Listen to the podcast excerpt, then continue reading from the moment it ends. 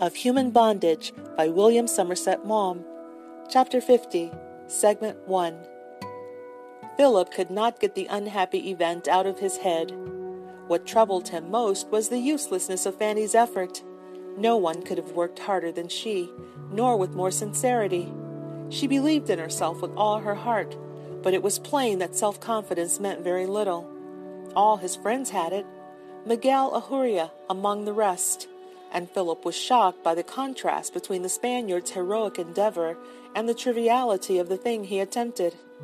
The unhappiness of Philip's life at school had called up in him the power of self analysis, and this vice, as subtle as drug taking, had taken possession of him so that he now had a peculiar keenness in the dissection of his feelings.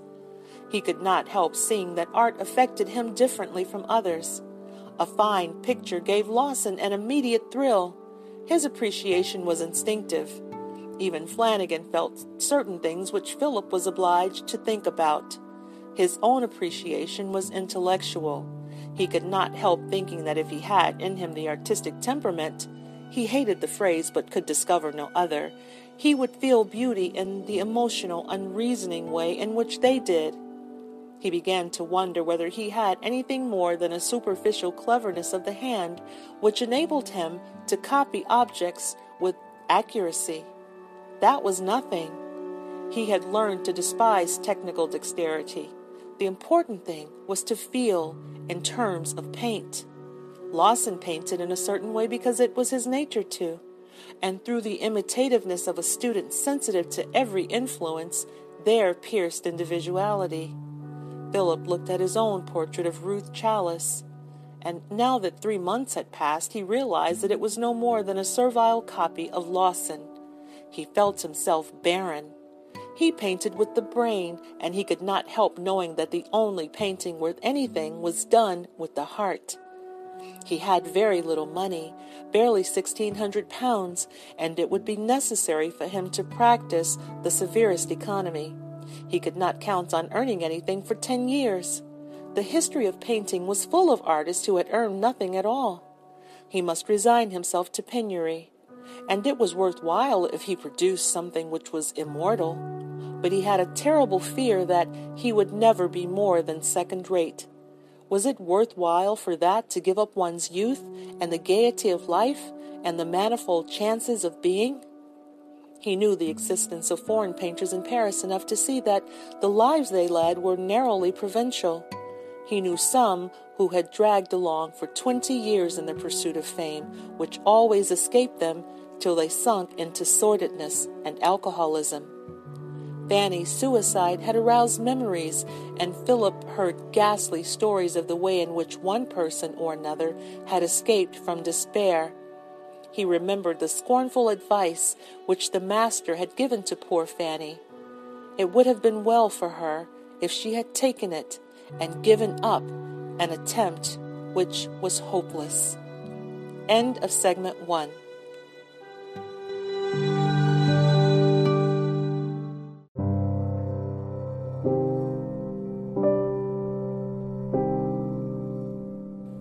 Chapter 50, Segment 2 Philip finished his portrait of Miguel Ajuria and made up his mind to send it to the salon.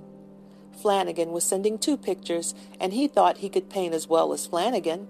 He had worked so hard on the portrait that he could not help feeling it must have merit. It was true that when he looked at it, he felt there was something wrong, though he could not tell what. But when he was away from it, his spirits went up, and he was not dissatisfied. He sent it to the salon, and it was refused. He did not mind much, since he had done all he could to persuade himself that there was little chance that it would be taken, till Flanagan, a few days later, rushed in to tell Lawson and Philip that one of his pictures was accepted. With a blank face, Philip offered his congratulations, and Flanagan was so busy congratulating himself that he did not catch the note of irony which Philip could not prevent from coming into his voice. Lawson, quicker witted, observed it, and looked at Philip curiously. His own picture was all right, he knew a day or two before, and he was vaguely resentful of Philip's attitude. But he was surprised at the sudden question which Philip put to him as soon as the American was gone. If you were in my place, would you chuck the whole thing? What do you mean? I wonder if it's worthwhile being a second rate painter.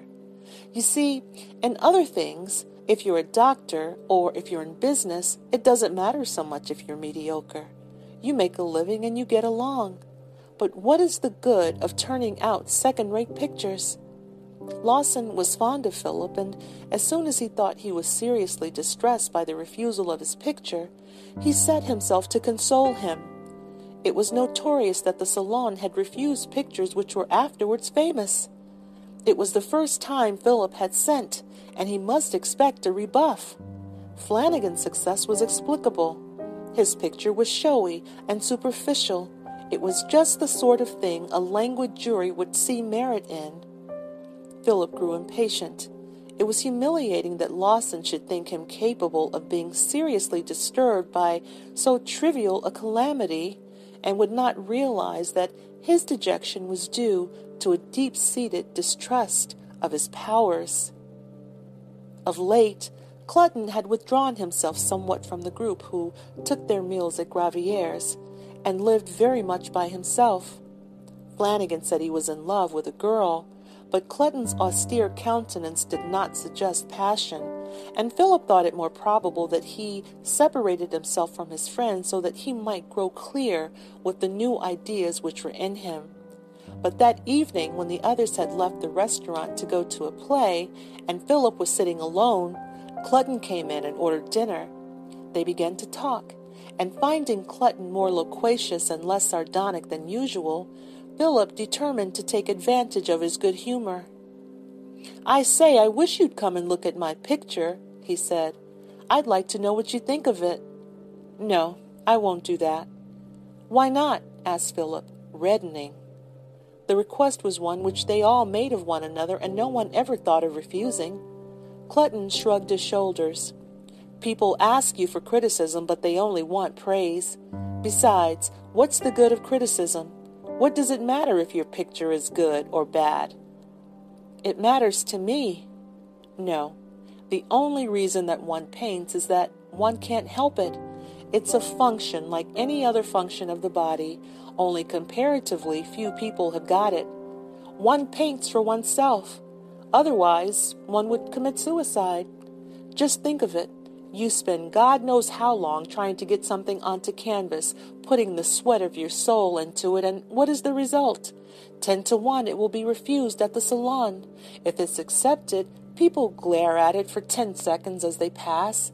If you're lucky, some ignorant fool will buy it and put it on his walls and look at it as little as he looks at his dining room table. Criticism has nothing to do with the artist. It judges objectively, but the objective doesn't concern the artist. End of segment two.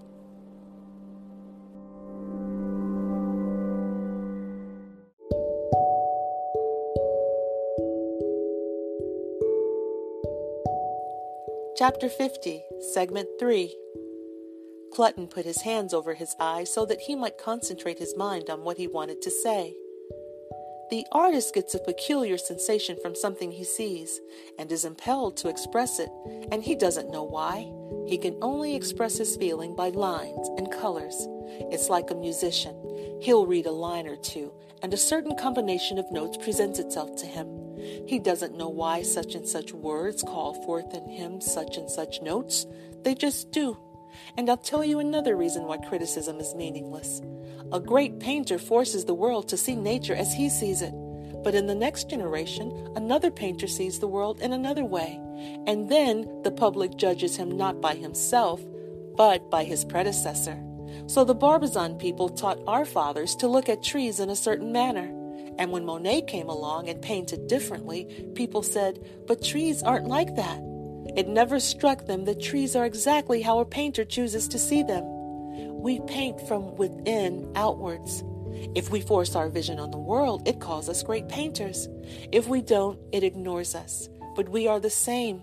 We don't attach any meaning to greatness or to smallness. What happens to our work afterwards is unimportant.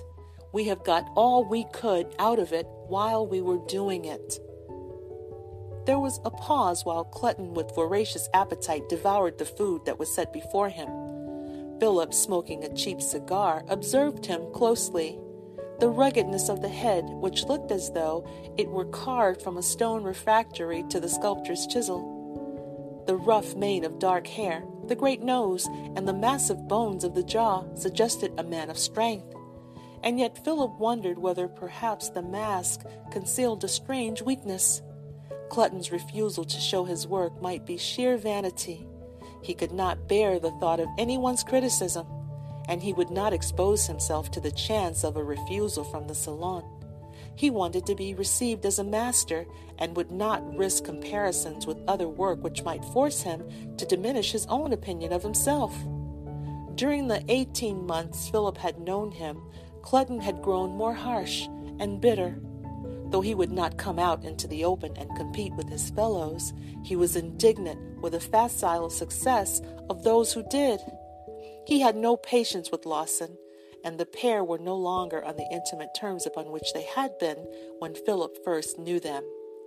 End of segment 3.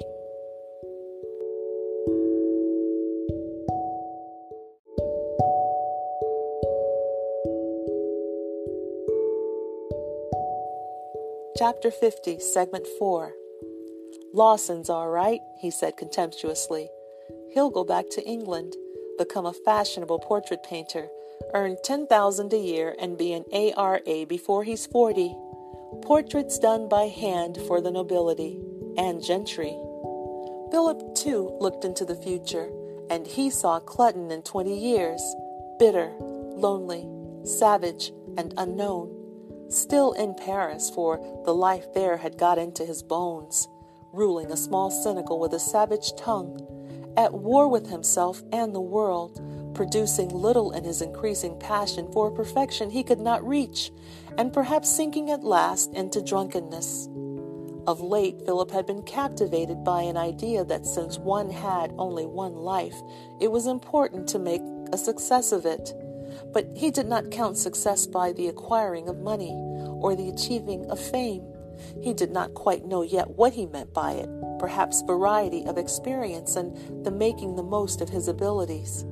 It was plain anyway that the life which Clutton seemed destined to was failure. Its only justification would be the painting of imperishable masterpieces. He recollected Cronshaw's whimsical metaphor of the Persian carpet. He had thought of it often, but Cronshaw, with his faun like humor, had refused to make his meaning clear. He repeated that it had none unless one discovered it for oneself. It was this desire to make a success of life which was at the bottom of Philip's uncertainty about continuing his artistic career. But Clutton began to talk again. Do you remember my telling you about that chap I met in Brittany? I saw him the other day, here. He's just off to Tahiti. He's broke to the world. He was a brasseur d'affaires, a stockbroker, I suppose you call it in English. And he had a wife and family, and he was earning a large income. He chucked it all to become a painter. He just went off and settled down in Brittany and began to paint. He hadn't got any money, and he did the next best thing to starving. And what about his wife and family? asked Philip. Oh, he dropped them. He left them to starve on their own account. It sounds a pretty low down thing to do. Oh, my dear fellow, if you want to be a gentleman, you must give up being an artist. They've got nothing to do with one another. You hear of men painting pot boilers to keep an aged mother. Well, it shows they're excellent sons, but it's no excuse for bad work. They're only tradesmen. An artist would let his mother go to the workhouse. There's a writer I know over here who told me that his wife died in childbirth. He was in love with her, and he was mad with grief. But as he sat at the bedside watching her die, he found himself making mental notes of how she looked and what she said and the things he was feeling. Gentlemanly, wasn't it? But is your friend a good painter? asked Philip. No, not yet. He paints just like Pissarro. He hasn't found himself, but he's got a good sense of color and a sense of decoration. But that isn't the question, it's the feeling, and that he's got. He's behaved like a perfect cad to his wife and children. He's always behaving like a perfect cad, the way he treats the people who've helped him. And sometimes he's been saved from starvation merely by the kindness of his friends. Is simply beastly. He just happens to be a great artist. Philip pondered over the man who was willing to sacrifice everything comfort, home, money, love, honor, duty for the sake of getting onto canvas with paint the emotion which the world gave him. It was magnificent, and yet his courage failed him. Thinking of Cronshaw recalled to him the fact that he had not seen him for a week, and so, when Clutton left him, he wandered along to the cafe in which he was certain to find the writer. During the first few months of his stay in Paris, Philip had accepted as gospel all that Cronshaw said. But Philip had a practical outlook, and he grew impatient with the theories which resulted in no action. Cronshaw's slim bundle of poetry did not seem a substantial result for a life which was sordid. Philip could not wrench out of his nature the instincts of the middle class from which he came, and the penury, the hack work which Cronshaw did to keep body and soul together the monotony of existence between the slovenly attic and the cafe table jarred with his respectability. Cronshaw was astute enough to know that the young man disapproved of him, and he attacked his Philistinism with an irony which was sometimes playful, but often very keen. End of segment 4.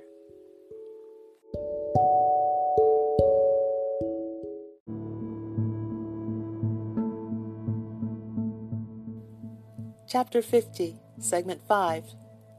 You're a tradesman, he told Philip.